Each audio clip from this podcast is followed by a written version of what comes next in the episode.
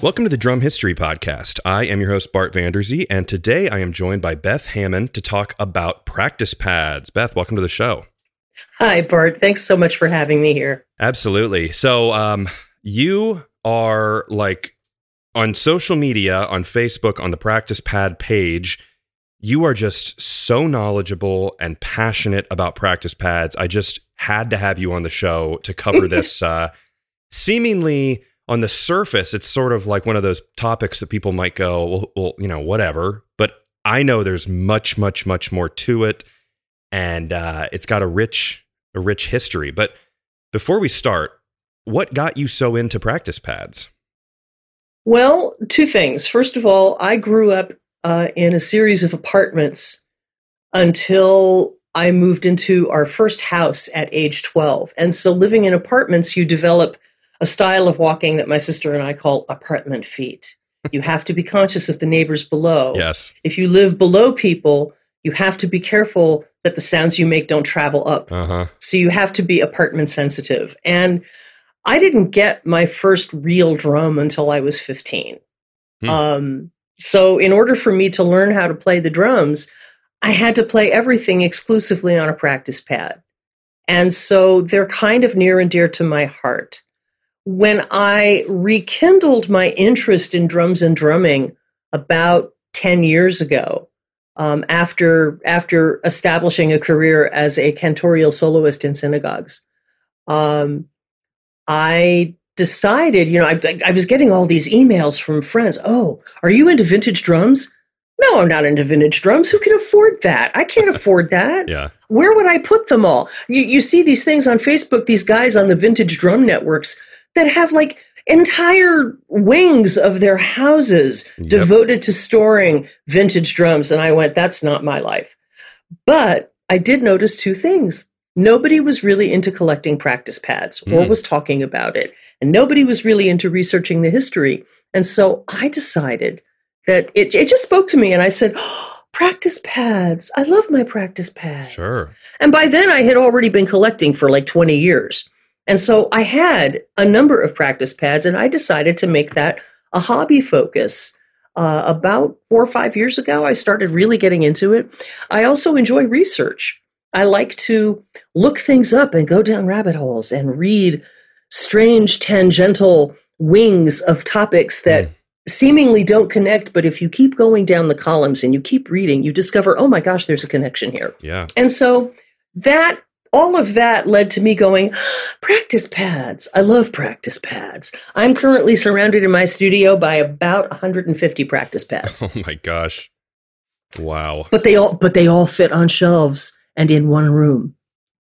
And my vintage drum collecting buddies can't do that. They can't match that. No, it's there's parallels to that to some of the guys I've had on who've talked about uh, collecting um, vintage pedals where Oh my gosh. Much more attainable much smaller, and they um, they they basically said that it's it's a similar thing where it's cheaper. You know, you can get them for fifty bucks. Well, it is. I mean, and most people don't dig practice pads the way I do. So sometimes I luck out and I find something really interesting and different and you know there aren't a lot of them around either because it's a really old homemade pad from the 20s or it's a one-off that some teacher designed and his student made um, that you're not going to see those mass produced, but boy, they're interesting. And so I go, I want to try and acquire that so I can look at it up close and study it and really understand it. Yeah. Just just as an aside, I was also a professional bicycle mechanic and bike shop co-owner for 20 years. So I've always had an interest in how things are made and wow. how things work. So you're a very mechanically inclined person to begin with and I uh, am obviously very intelligent, but also you just have that part of your brain where you want to learn more and you want to push more and I'm fascinated by how stuff can be made into other stuff. Yeah. And that's a lifelong obsession of mine. I started by taking apart uh, a wind up desk clock when I was 6. Oh, wow. And by the time I was 12, I had carefully taken my mom's stitch ripper to dismantle a shirt so I could see how it was made. Huh. Nobody had told me yet about patterns. yeah. I've always been curious that way. Yeah, and it's it's clearly paid off. Um, and it's it's good to be curious. Uh, and and practice pads are uh, like I said, they're seemingly, um, you know, what's the big difference? But as I think we're about to find out from you throughout time, there are a lot of differences. Um, and I will, I posted a question on uh, drumforum.org. I mean, I Yes. think I posted it there September 16th, 2020, which almost a year ago and and um it takes a while to find the right people and then you I kind of like uh, I was sort of watching your page and stuff, and I was like, okay, you were definitely the right person here. Um, so uh, I have some cool little like pictures from there that I'm going to share on social media later, and you Yeah, shared some pictures with me that I'll post on social media. But right. One of the pictures you shared at Drum Forum yeah, was of a practice pad that I wound up becoming the owner of. oh really? And that was the white practice pad with the rubber spot atop a clear plexiglass uh, uh, angle. Mm-hmm. Yes. Yeah, Yeah. I, ca- I call it the deco pad. I actually awesome. wound up buying that pad from the previous owner. Wow. And I went down some crazy rabbit holes doing research about why did this pad get made and who made it and what was their background and and what happened to the business of selling these pads after he started making them. And it's it's on my drum blog. Uh, I have a blog called Drum Love on Blogspot. cool. One word, Drum Love. There's topics there under the Deco Pad. Awesome. So you can find all the history that I dug up on this one pad. But I love doing that kind of research. It's fascinating. Yeah, it's very re- rewarding. Um, and and I'll go through all of them later, but I believe the his username or her name was stop sign seventy. I think who hmm posted that original one. But I'll, I'll go through just because everyone posted a lot of cool pictures and just give Yeah, them a yeah. shout out. But um, anyway, to jump into the topic here, let's start at the beginning Mm-hmm. and learn about the history of practice pads. Where does it all begin, as far as we can tell? You know. The only evidence that we have as far as anything prior to commercially made mass produced pads is anecdotal. It's somebody writing in a journal or it's somebody telling somebody about what they used. And the earliest references in that sort of vein that I was able to find date back to the 1880s. Uh, somebody was interviewing a theater drummer of the day, and he was warming up uh, by playing his sticks on the leather padded center cushioned part of a wooden dining room chair Yep.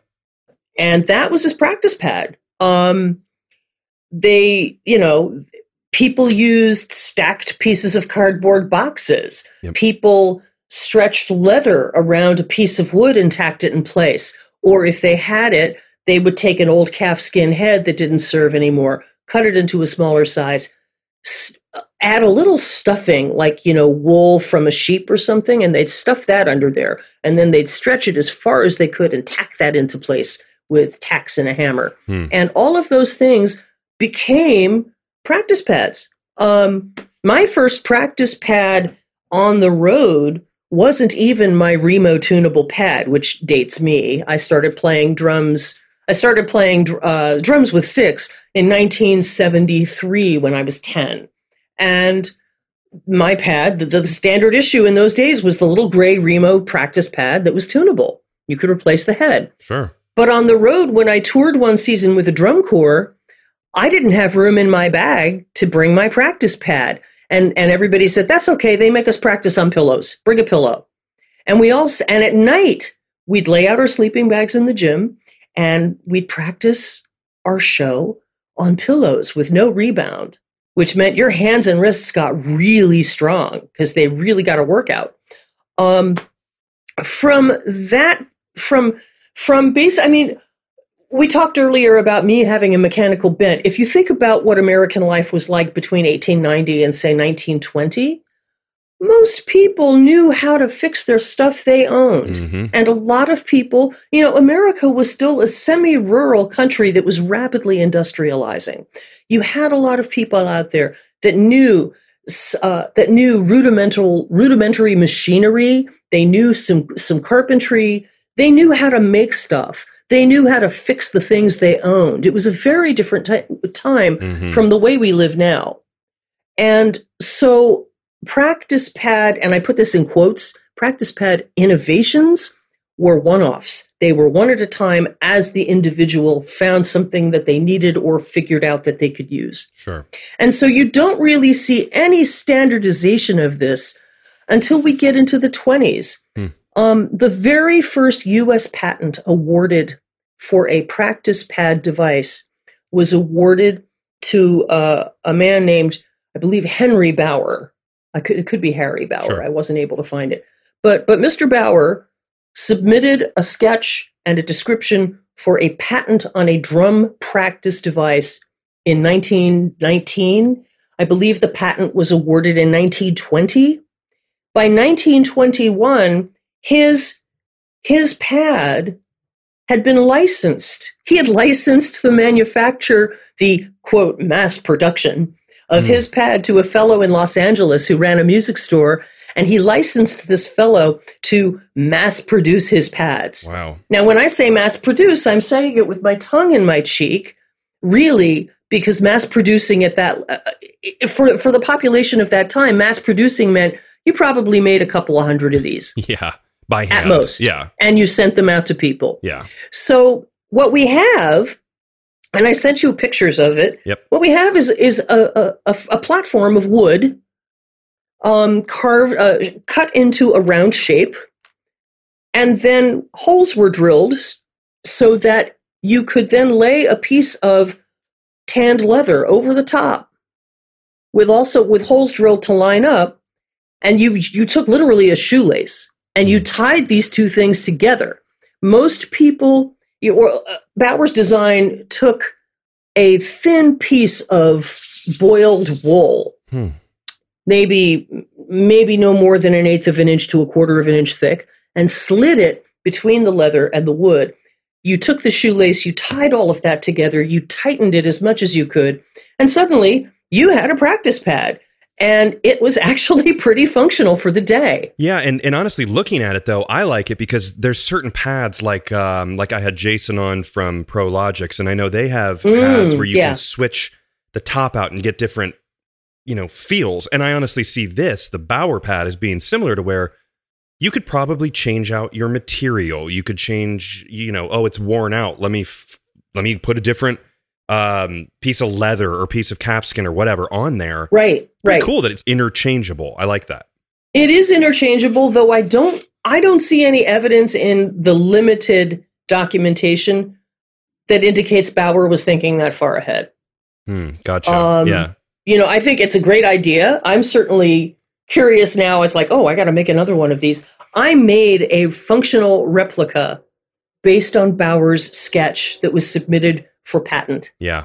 Um, and because I'm the kind of person that likes to make stuff out of stuff, mine is pretty crude. Um, I don't have a lot of fancy woodworking tools where I live, but I was able to get an approximation of a very functional pad, and it works. It's Sure. It It's looks, looks great. great. Yeah.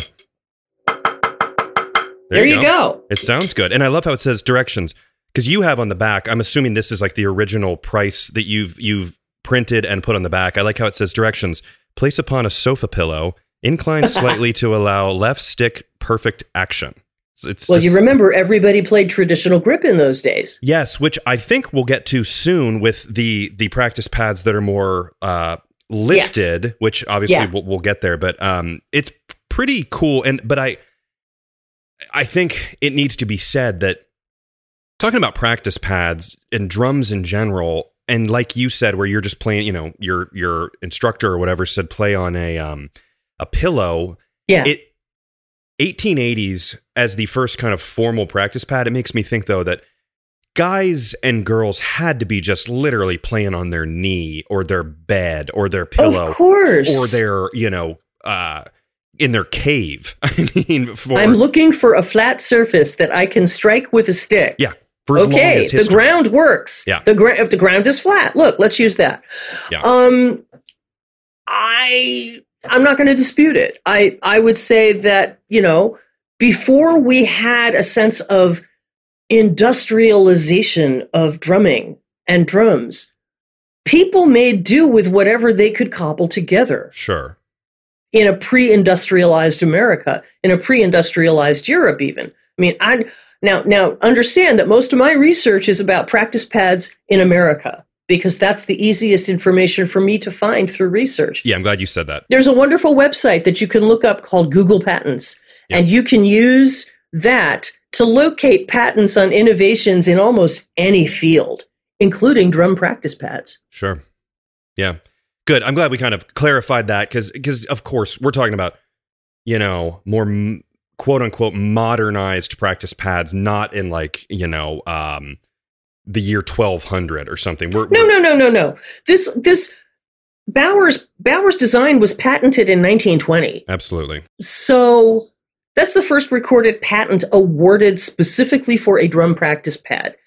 And everything just kind of walks forward from there.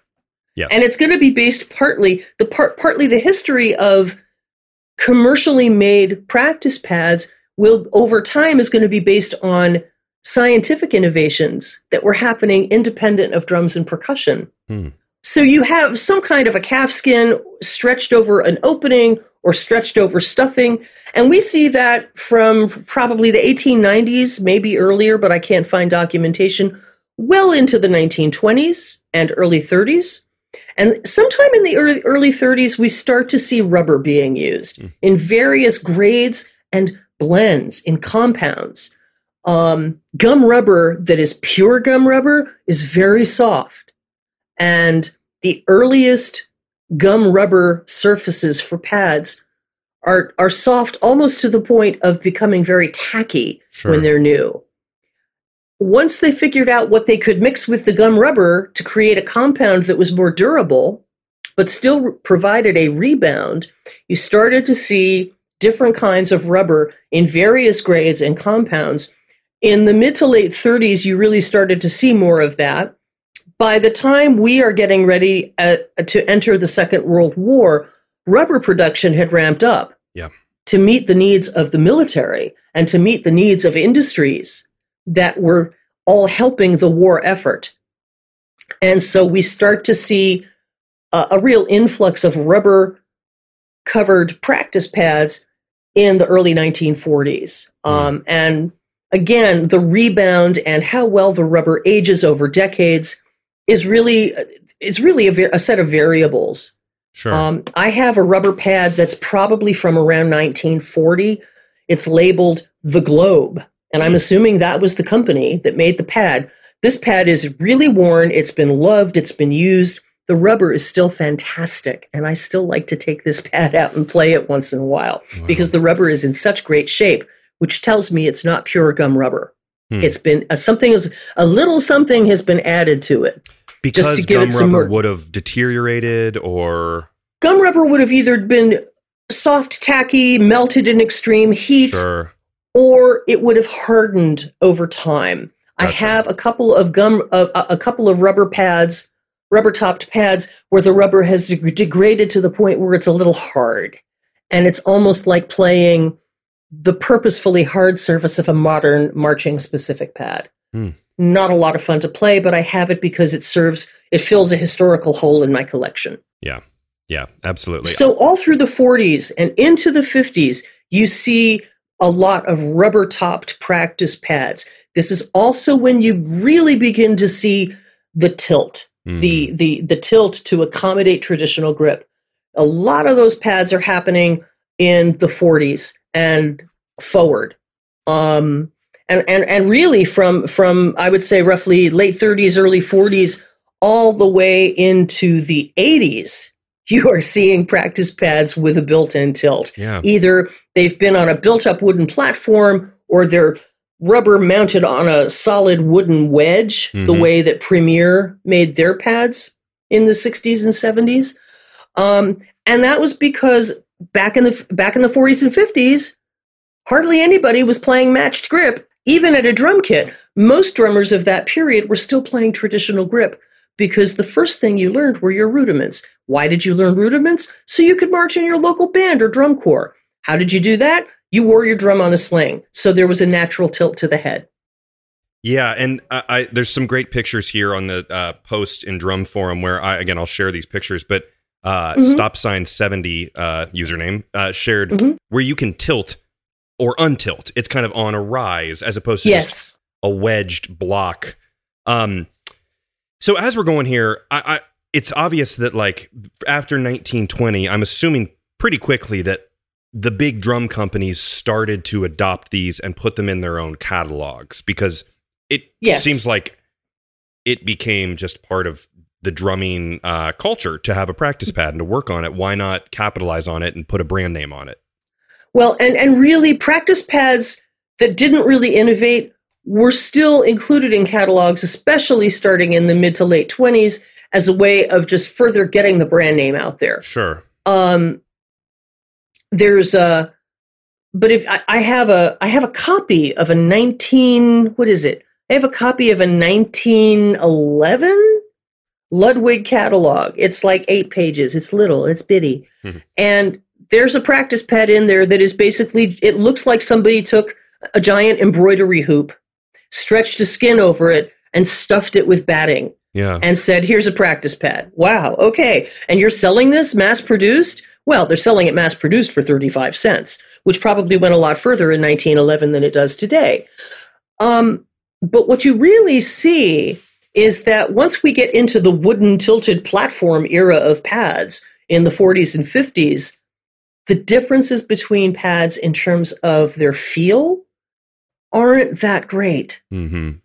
Um, I mean, yeah, there are some there are some really beautiful pads from this era. One of my one of my favorite pads in my collection dates from about 1948 to 1950. It is a Slingerland Radio King practice pad. Mm. And it has a Radio King cloud badge specifically made for the pad. Wow. There's no hole in the middle. Huh.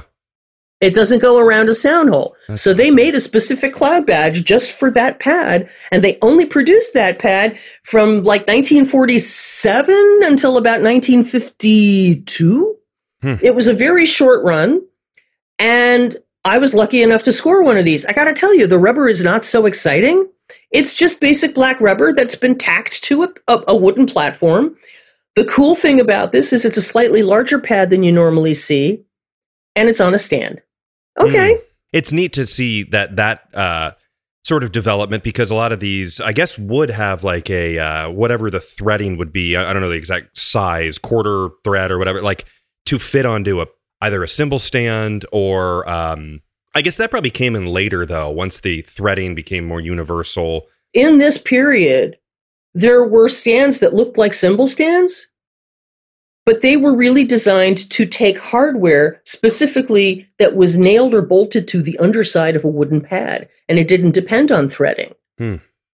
Interesting. You had, yeah. So um, if you look in catalogs from like 1945 up through the 60s, you'll see this hardware. Um, and, and you can have the option of having this, you know, practice pad X can either have rubber feet on the bottom uh huh. Yeah. for, for use on a tabletop or on a music stand, which is how I was taught to first use them Sure. or they come with hardware that will let you mount them to a specific stand for that pad. And you can find these stands sometimes online on auction sites and for sale sites.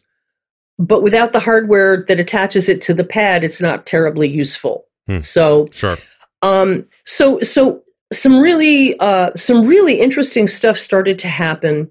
You know, you had this, you had kind of mild variances of size and look and how well the wood was finished and whether the labels were metal or decals. They were mostly decals because they were cheaper to make. Yeah.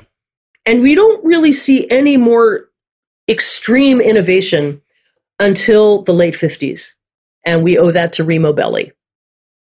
Um, in 1957, the first of two revolutionary moments happened that directly affected practice pads later on. The first was that in 1957, Remo Belli filed a patent for the first synthetic drumhead, which was made of a new space age material called mylar. And that patent went through revisions and hearings, and it was subsequently approved and awarded in 1960. In 1962, the Remo Drum Company put out on the market the first tunable practice pad. You could tune it. I believe the earliest versions could be tuned with a screwdriver. Hmm. They were originally made of a fiber, a fibrous wood, pre- compressed wood fiber platform over which was mounted a metal framework that allowed you to have a tunable mylar head. It felt just like playing a regular drum. It could be tuned just like playing a regular drum. And for that time, it was the it was a massively bold innovation. And suddenly everybody went, "Oh my gosh, I have to have one of these pads. They're insane. I got to have one. I got to have I've got to have a drum kit made of these pads." And so you see you see a practice pad drum kit made up of all these first early tunable Remo pads and it's phenomenal. People go, drummers go nuts. Schools go crazy for this thing because suddenly they don't have to budget having a whole drum set in the band room. And it's nice and quiet, and you're not getting, you know, you don't need to just annoy everyone down the hall. That's right. It's quieter than a drum kit. Yeah. You don't have to go sit in a soundproof room. It's amazing. Yeah. Um, I have a few examples in my collection of these earliest tunable Remo pads. I also have in my collection the pads that predate them, Hmm. which are made of a very lightweight wood and have a pre stretched, pre tuned mylar plastic head. Uh, I think they attempted to fill the space between the head and the platform with some kind of foam rubber that really disintegrated over time because now yeah. I have one of these things and it's foam rubber crumbs Oh man. crawling floating around inside but i have here's another uh, here's another resource that you could go and check out that's a really fun rabbit hole for drummers of all ages remo drums uh, remo percussion has a timeline a historic timeline from the beginning of their first developments to their establishment as a company all I I think it takes you all the way up into the early 2000s Hmm. Very cool. and and you can see if you look closely enough you can see the changes in the logo that help you identify what year your pad was made Mm. i have awesome. three remo practice pads from the pre-tunable era so like 1958 59 60 and each of them is from a different year based on the shape and design of the logo on the head This episode is brought to you by Dream Cymbals. Dream just sent me over five cymbals to try out, including the Dark Matter Bliss Paper Thin Crash in 17, 18, and 19 inches, and two Dark Matter Bliss Crash rides in 20 and 22. And these cymbals are awesome. They're dark, they're gritty, they're explosive, and they're just super unique. Beyond how they sound, though, they look like they were buried for a year, dug up, lit on fire, buried, lit on fire again, and then sold to you. They just look so cool, and I highly recommend them. Learn more at dreamcymbals.com and find them on social media at Dream Cymbals. I I know that the the ability to tension and the, you know having the, the either the tuning keys or the screws around hmm was obviously for tuning purposes, but I would assume you could also change out that head if needed Yes. if you completely because looking back at some of the pictures on the uh, you know drum forum here, some of those old uh, pre mylar heads, I'm assuming. I mean, some of them looked like like you said the internal stuffing, whatever it was, just as you said, turn to dust. So I'm sure you'd probably want to stuff that a little more. or or pick a different material. Um, early foam rubber was a disaster, and it disintegrated quickly when exposed to the UV rays of sunlight. Yeah. So that's why you know the leap from wool batting to early foam rubber was not a successful leap. Yeah. Uh, improvements in in rubber and foam rubber had to be developed along the way for that stuffing to make sense. By the time I have my Ludwig pad in 1973, and I still have my pad from 1973, by nice. the way, Very nice. this the foam rubber inside is still intact and Hmm. still perfectly functional Wow. but they'd improved things by then. The the whole point at, at you know, and and practice pad kits, tunable practice pads Yep. took off. Mm-hmm. And again, because you're dealing with copyright law and patent law, whenever you're dealing with protecting intellectual property rights, the law is going to lag behind reality by at least 10 to 20 years. Mm-hmm. Um, yeah, absolutely. and so that allowed for, well, what percentage of this product do I need to change so I don't violate the previous patent holder's design? And that's why you see Ludwig tunable pads in the 60s that could only be tuned with a drum key. And I mean, those things are monsters. I have a couple of them in my Sure. collection, and they are beasts, you know. But yes, they were designed to be able to, so you could change the head if you wore it out.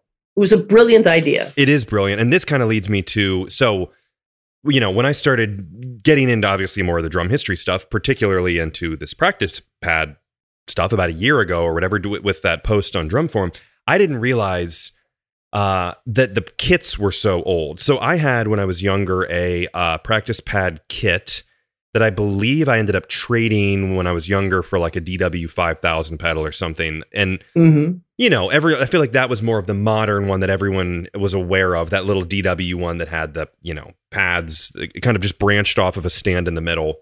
Sure. I did not realize That's a later model. That's Yeah. a later model of practice pad kit. exactly, and I didn't realize though, looking at the great photos posted by Mister Stop Sign Seventy, uh, there's some just amazing, almost Art Deco, um, like practice pad kits that look like the FIPS kit, F I P S, Yes, the yes. FIPS kit, man, that thing is a piece of art. I could put that in the Portland Art Museum and put a plaque next to it, and people would pay to just come look at it. It's so Exactly. beautiful. It's so it's so streamlined. It's so modern for its time. I have never seen one in person. I have never tried playing one. yeah, I would love to, but but some of these things, some of these innovations became design. They, they became works of design art absolutely. Um, here's another example of you know we've had practice pad kits for a long time since the 50s at least another one was calato which also became regal and regal tip sticks yeah, sure. so calato took the tunable practice pad and he tweaked it a little bit and then he turned it over and he added a rubber playing surface on the bottom Hmm. so that you could flip it and have a choice which we see a lot today. There's like a Vic Yeah. Firth pad. There's all kinds of pads where you flip them and you get two different yes feels. Um, and and on the kit side of things, there's also another great picture that was shared. That's basically a suitcase that opens up and has Yes. different. Uh, you know, there's a little pad on the back of the suitcase. I I don't know how. I feel like people played softer back then, without a doubt. Cymbal stands were thinner. Things were just. You know, the tom arms were thinner. I think I feel like people well, weren't rocking yeah. out so before hard. before the Grateful Dead came along, you didn't need two drummers because you didn't have guys Yeah. humping their amps with their electric guitars to get waves of feedback. Yeah, That that changed everything. Mhm. Okay, the Grateful Dead had two drum kits because at some point in their musical adventures they needed them. yeah, yeah. But you know what's moving a little forward now? Sure. Um, what you have between the 60s and the 1980s are two, what I think, and of course, this is my uneducated opinion. I did not grow up in the drum industry. So all of this is based on research, curiosity, and a little bit of, of, of deduction on my part.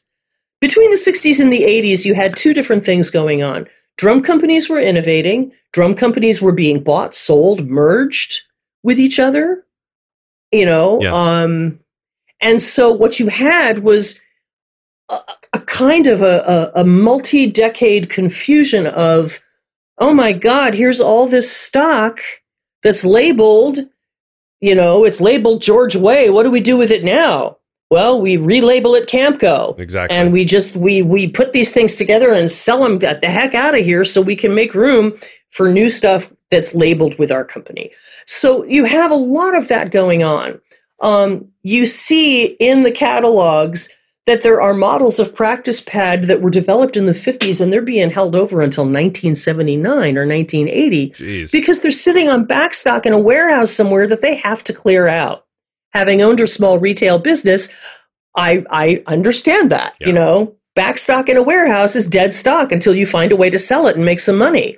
So you see a bit of a confusion over those that those 25 or 30 years of hardware from older models being put onto new drum shells just to move it the heck out of here. Yeah, you always hear about that too with Ludwig stuff, where it was, you know, they or Slingerland, they just reach in and just grab stuff, oh, and Oh, that's yeah. what what makes dating things very difficult. But it just makes sense. Well, and dating practice pads is almost impossible during this time because the, you have the whole WFL Ludwig Leedy Conn mess which, you know, took a full decade to sort out.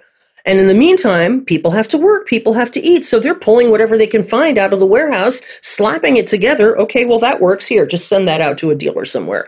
There's a lot of that going on. But the thing with practice pads is no serial numbers. Practice pads today still don't come with serial numbers as a, as a rule. So dating them is very, very difficult. You have to use you have to use your resources. You have to go to Drum Forum and find knowledgeable people with pads in their collection that they're willing to share photographs of. You have to go to uh, the, the the the drum catalog, drum archive, yeah, uh, archive, the drum archive.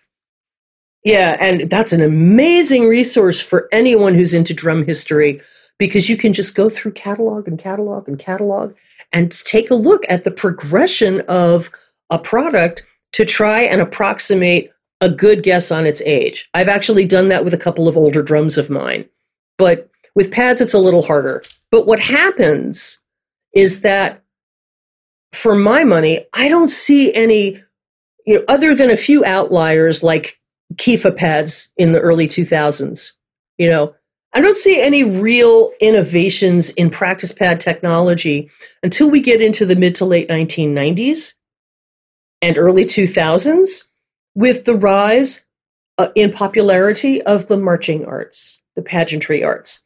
Because what happens then is that now we're seeing purpose specific practice pads. You have your regular practice pads for people who play behind a drum kit. You have practice pads that have brush applications that, you know, I mean, the 10 inch Remo tunable pad, which has still which is still being made today, is a perfectly acceptable surface for a kid to practice their first brush strokes. Sure. If they have nothing else. Yep. When I was a kid, I practiced on an open copy of the Yellow Pages, and I played directly on a page inside the Yellow Pages. Yeah, to get that and feel, to get a little texture. Just to get a little texture, and I'd set that up on the piano bar at the club where my dad played. And when I would come in to play brushes for him, because my parents were nightclub musicians, I would he would just grab the yellow pages and slap it open. Here, play this, and I'd pull out my brushes. The song, the robin sings. He'd hold the microphone for me, play one wow. play one handed chords, and I'd sit there and sing along and play for myself. It was it was it was a nice parlor trick, but it was also what I had available. Well, that's the beauty of drums is you can do that. And there's a there's one of Steve Gadd's old tapes where he's someone is sitting there, I believe, holding a like a two inch um, like tape box, you know, like a master reel, and he's playing brushes on it, and it's it's kind of funny because like he plays for like three minutes, and this guy's holding this box, and you're probably thinking yeah. like the guy's probably like. Okay, can I put down the box now? no, but in the meantime, it's Steve Gadd, so it's he's Steve making Gadd. art. Exactly. And you don't want him to stop. No. Right. Yes. Okay, it's a yeah. beautiful thing. So we're now we're in we're, we're going to fast forward a little bit because uh, out of interests of time. Sure. Now we're in the early 2000s and now a lot of new innovations are happening.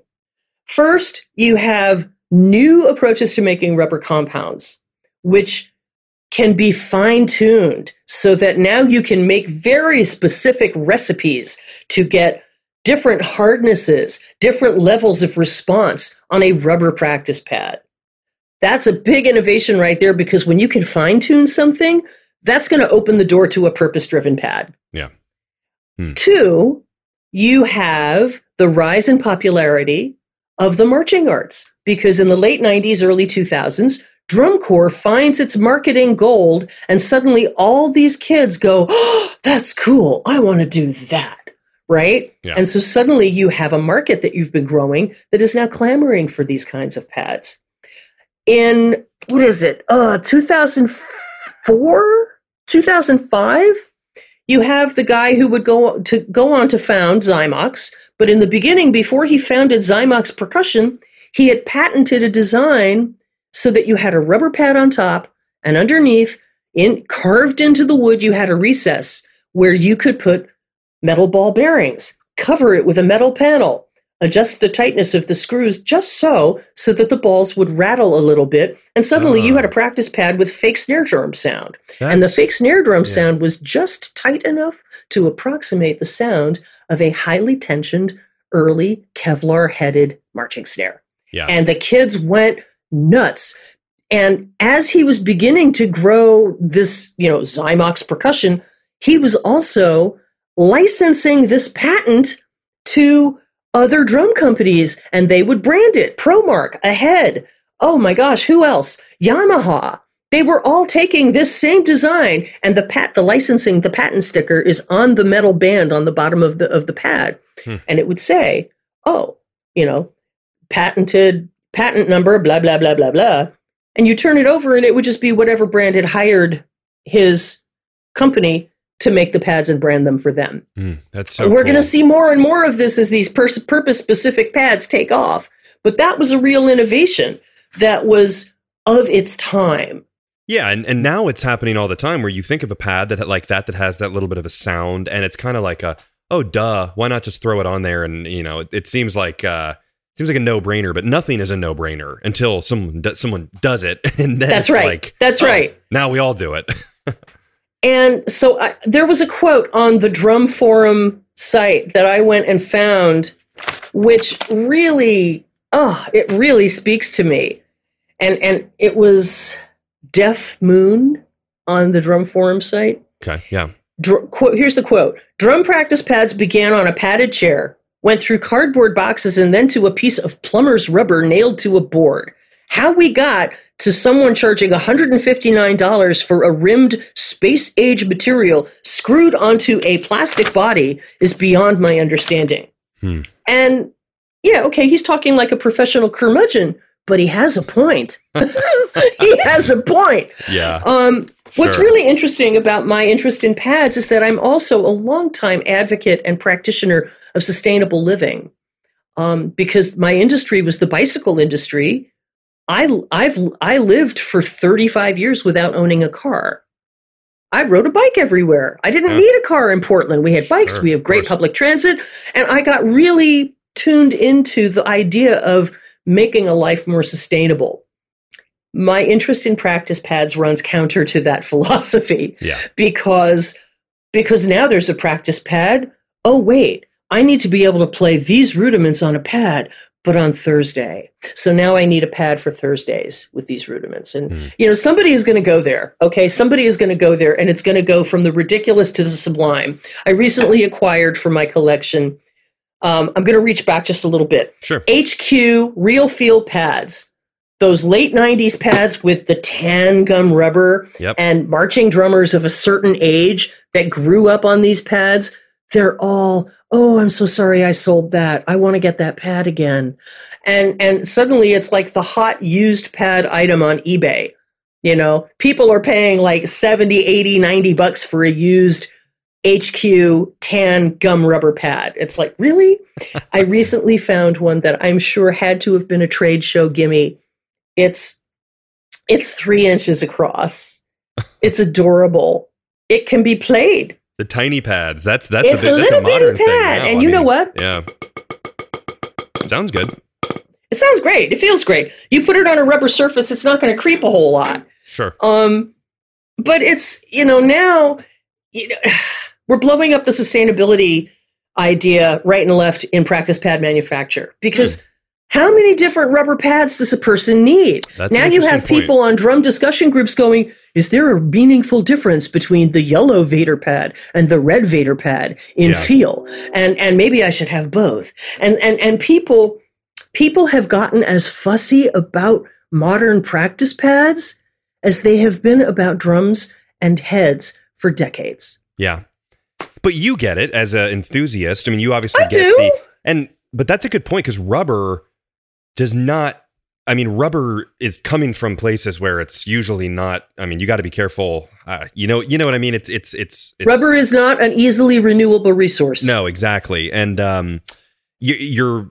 It's great you mentioned that uh, because I never thought about that. I am just usually an idiot and don't think about where things actually come from. But Mm, um, yeah.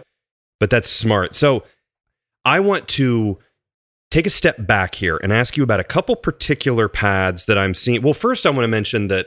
So I've talked about it on the show before, but my grandpa was a drummer, and um, in the fit, I posted a picture on that forum on, on the. I the- saw that in the photo. Oh, that's so sweet. and he's he's sitting on the side of his bed. He's smoking a pipe, um, and he's practicing. But I guarantee, and I think he told me when I was younger, I guarantee he just took a saw and just cut out a piece of wood and then Oh, yeah. some, you know, leather or rubber or whatever on it Yep. and g- glued it down. And and uh, he would also talk about cutting up newspaper and putting that in his bass drum and just all those old school Sure. techniques. But I just wanted to Homemade give pads. yeah homemade pads because then it's like it it was different. It's post war. I mean, obviously, which was kind of I guess a boom in the fifties, but uh, I think that was around fifty six or fifty seven. Um, so shout out to my grandpa Tom Conop, who's no longer with us, but was a big influence. But couple things here. So looking back at the um, drum forum thread, the Gladstone, the Billy Gladstone Mm. kind of vacuum drum pad that sits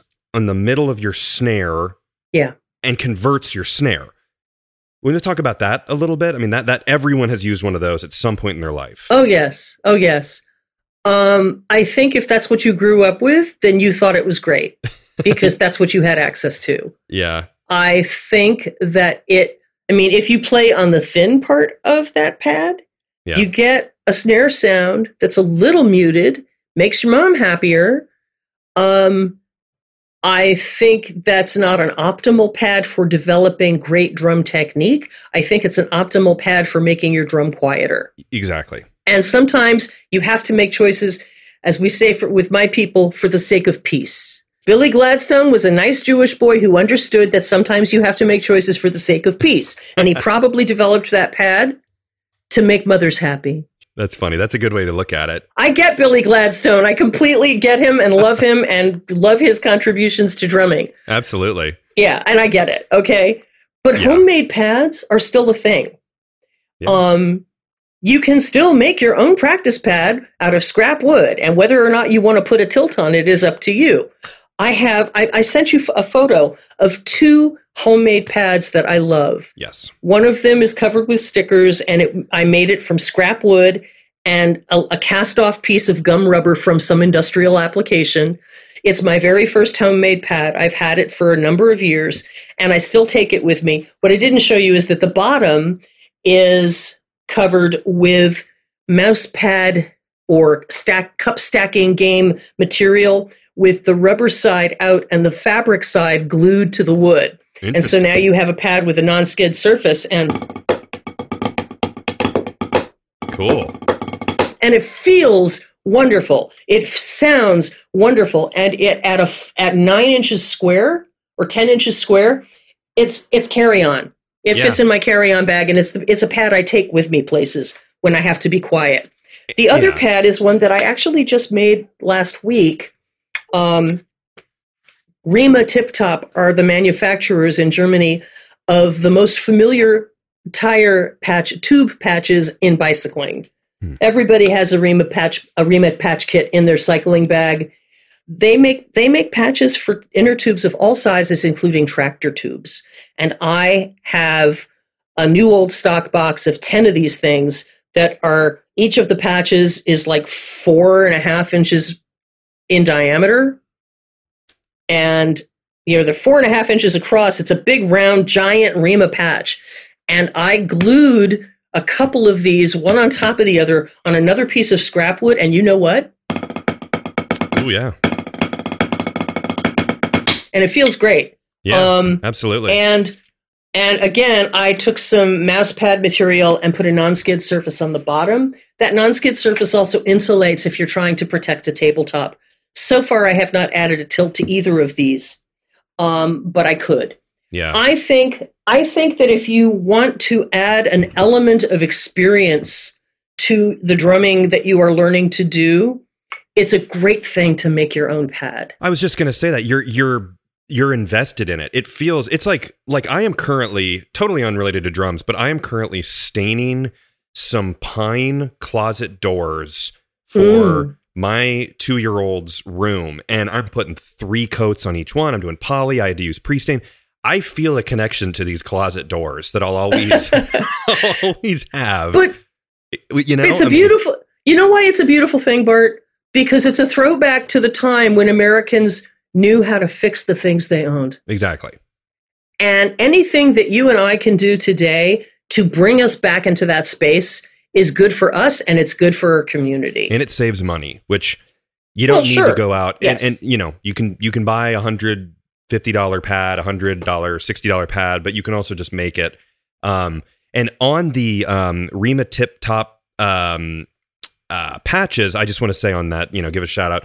Lane Bune and then Lee Van Cleef, which is a good Lee Van Cleef, the actor reference. Um, both had a back and forth talking about that on the thread, and it's just so cool to see that where he said, uh, "I have this pad, it's homemade," and then Lee Van Cleef got on and said, "This is what it is. It's this old, uh, Yes. you know, patch." So That very cool. inspired me to make my own. Oh, that's so cool. I love That inspired me, and I went, "Oh, he's right. This is a great material to play on.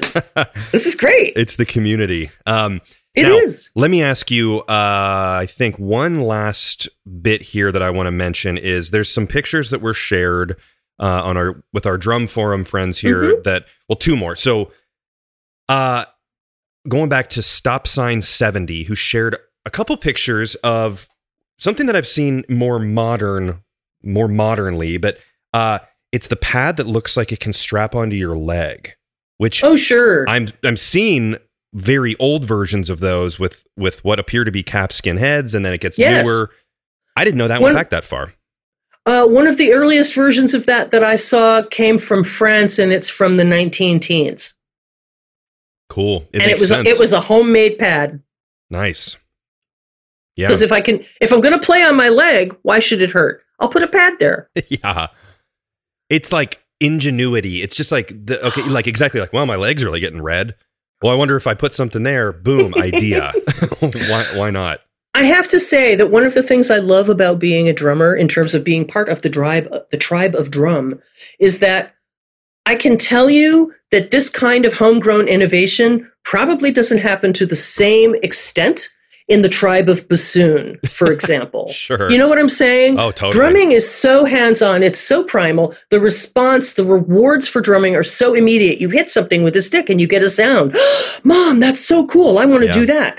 How many kids are doing that with a double reed instrument? I do not know. But but because it's the the the, the connection between player and instrument is so primal and so direct, I think it opens the door to a lot of grassroots innovation. And that is a big part of what I love about being a drummer. Yeah. Yeah, absolutely. And the, the last one that I just think is a neat one that I'm, I'm just trying to hit on the ones that everyone that I'm seeing pictures of that I think everyone has seen in their life is the uh the dude posted one saying um in 1966 he used it's basically like the the kind of keystone looking badge where it's just a it's just a big hunk of rubber Oh, I yeah. believe it says Porto practice pad. Um, and there's just that big chunk of rubber cut into that kind of keystone shape. Mhm. Those were just uh, that they must have caught on with schools. Um, Well, they did. They were they're ubiquitous. First of all, you can still find them everywhere. I think they're like bunnies and they breed. Um, yeah, They came about in the 50s after rubber compounds started getting messed around with and improved for durability. Yeah. Uh, the, the, they're really great for kids because you can just stick it in your pocket. It's Yeah, literally exactly. a pocket pad. yeah, and it's you know it's the, and and if if if they've lived in a climate where the climate didn't destroy the the rubber compound they're still great i have one i take it places it still works yeah. they're absolutely. terrific some Yeah. of the coolest pads are the ones that were mass produced to the point of being ubiquitous Yeah, for sure. They're popular for a reason. I mean, they're hmm they caught on. And i just have to read it. And you know it's funny. I'm sure he he wrote it so it's worth you know it's, it's out in the world. But he wrote uh i could shove this pad uh in the pocket door to my bedroom and my parents couldn't open it while i smoked from my bong and ex- exhaled it through a short garden hose i hung out oh the window yeah i remember reading that and laughing like- out loud that is too funny thank you See? the dude We're drummers. We are natural innovators. We will come up with solutions to things people haven't thought about yet. exactly that's genius so um well beth i want to um just like first off just thank you and we'll talk about we're going to do a little bonus ep- episode which we'll talk about in a minute but i want to go ahead and just thank everyone on the um, forum real quick vintage drummer sweden the dude uh stop sign 70 Don't forget Deaf Moon. deaf moon yes deaf moon and then bethness that's you i'm just seeing you around Yeah. there lane Yeah. bune noble cooley nut uh nolibos dave Zeedle, thank you dave Zeedle. um deaf moon jda frank godiva Elrod 1707, Matched Gripper, GKRK, Pedal Pusher, Drummer Friend, uh, who's a fan of the show. CSR had some great pictures. Uh, Malt JD and Lee Van Cleef. And I believe that is it. So thank you to those people for submitting those. And it took about a year to get this together, but uh, we found the right person with Beth. Um, anything you want to plug now at the end for people to check out that you're working on? Oh my gosh. Well, I have two musical hats that I wear. One is as a drummer, percussionist, uh, historian. The other is as a uh, an acoustic folk pop singer songwriter. And if you'd like, I will send you the links to both of those places Please when do. we are done, so you can include them Yeah. at uh, when you post this interview. Yes. Um, uh, I, I I do singer songwriter stuff under my name, Beth Hammond Music, and I do drum stuff under the blog, uh, the Blogspot blog Drum Love, one word. Cool. Awesome. Well, um, for everyone listening, uh, Beth is going to hang out here for a little bit and we're going to do a quick episode. And Beth doesn't know what I'm going to ask her, but I'm going to say now. So, Beth, what I want to talk about with you is maybe a couple stories about how you've gone about uh, acquiring and Oh, I tracking knew, down some I knew that was coming. Yeah, yes, we're gonna we're gonna pull back the curtain and and destroy the magic. Let's do it. cool. So we'll wrap up here and then we'll jump over to that. But for everyone who wants to check out those um, bonus episodes, go to drumhistorypodcast.com, click the Patreon link. Two bucks a month and up if you want early episodes and all that. It's a little more, but um, then you get the bonus episodes. So, on that note, um, oh, and we should tell people to join your awesome Facebook group. So, why don't you tell them yes, about that? there is quick? a Facebook group for people who are super into drum pads. It's called the Drum Pad History Group. It is co-moderated by myself and Mark Beecher. And if you want to join, you do have to answer the two screening questions. One is to tell us a little about yourself as a drummer. The other is to agree to our very simple and very basic rules. You must answer both of those questions to be admitted to the group. Thanks so much, Bart, for having me on your show. This Oh, has yeah. been a surprising and wonderful delight. Yes, you you are great. You're the perfect guest for this. A very nice and sweet person. And and shout out to Mark Beecher who's been on the show and who made me an honorary member of uh, NARD. I'm just super proud of that. Still, um, I don't think I could. I have the. I, I got to work on my chops more to actually, you know, follow up with it. But um, thank you to Mark uh, for being a member of that group and running it with you. So Beth, on that note, thanks for being here. This has been a blast. Thank you for having me, Bart. Take good care. If you like this podcast, find me on social media at Drum History and please share, rate, and leave a review. And let me know topics that you would like to learn about in the future. Until next time, keep on learning.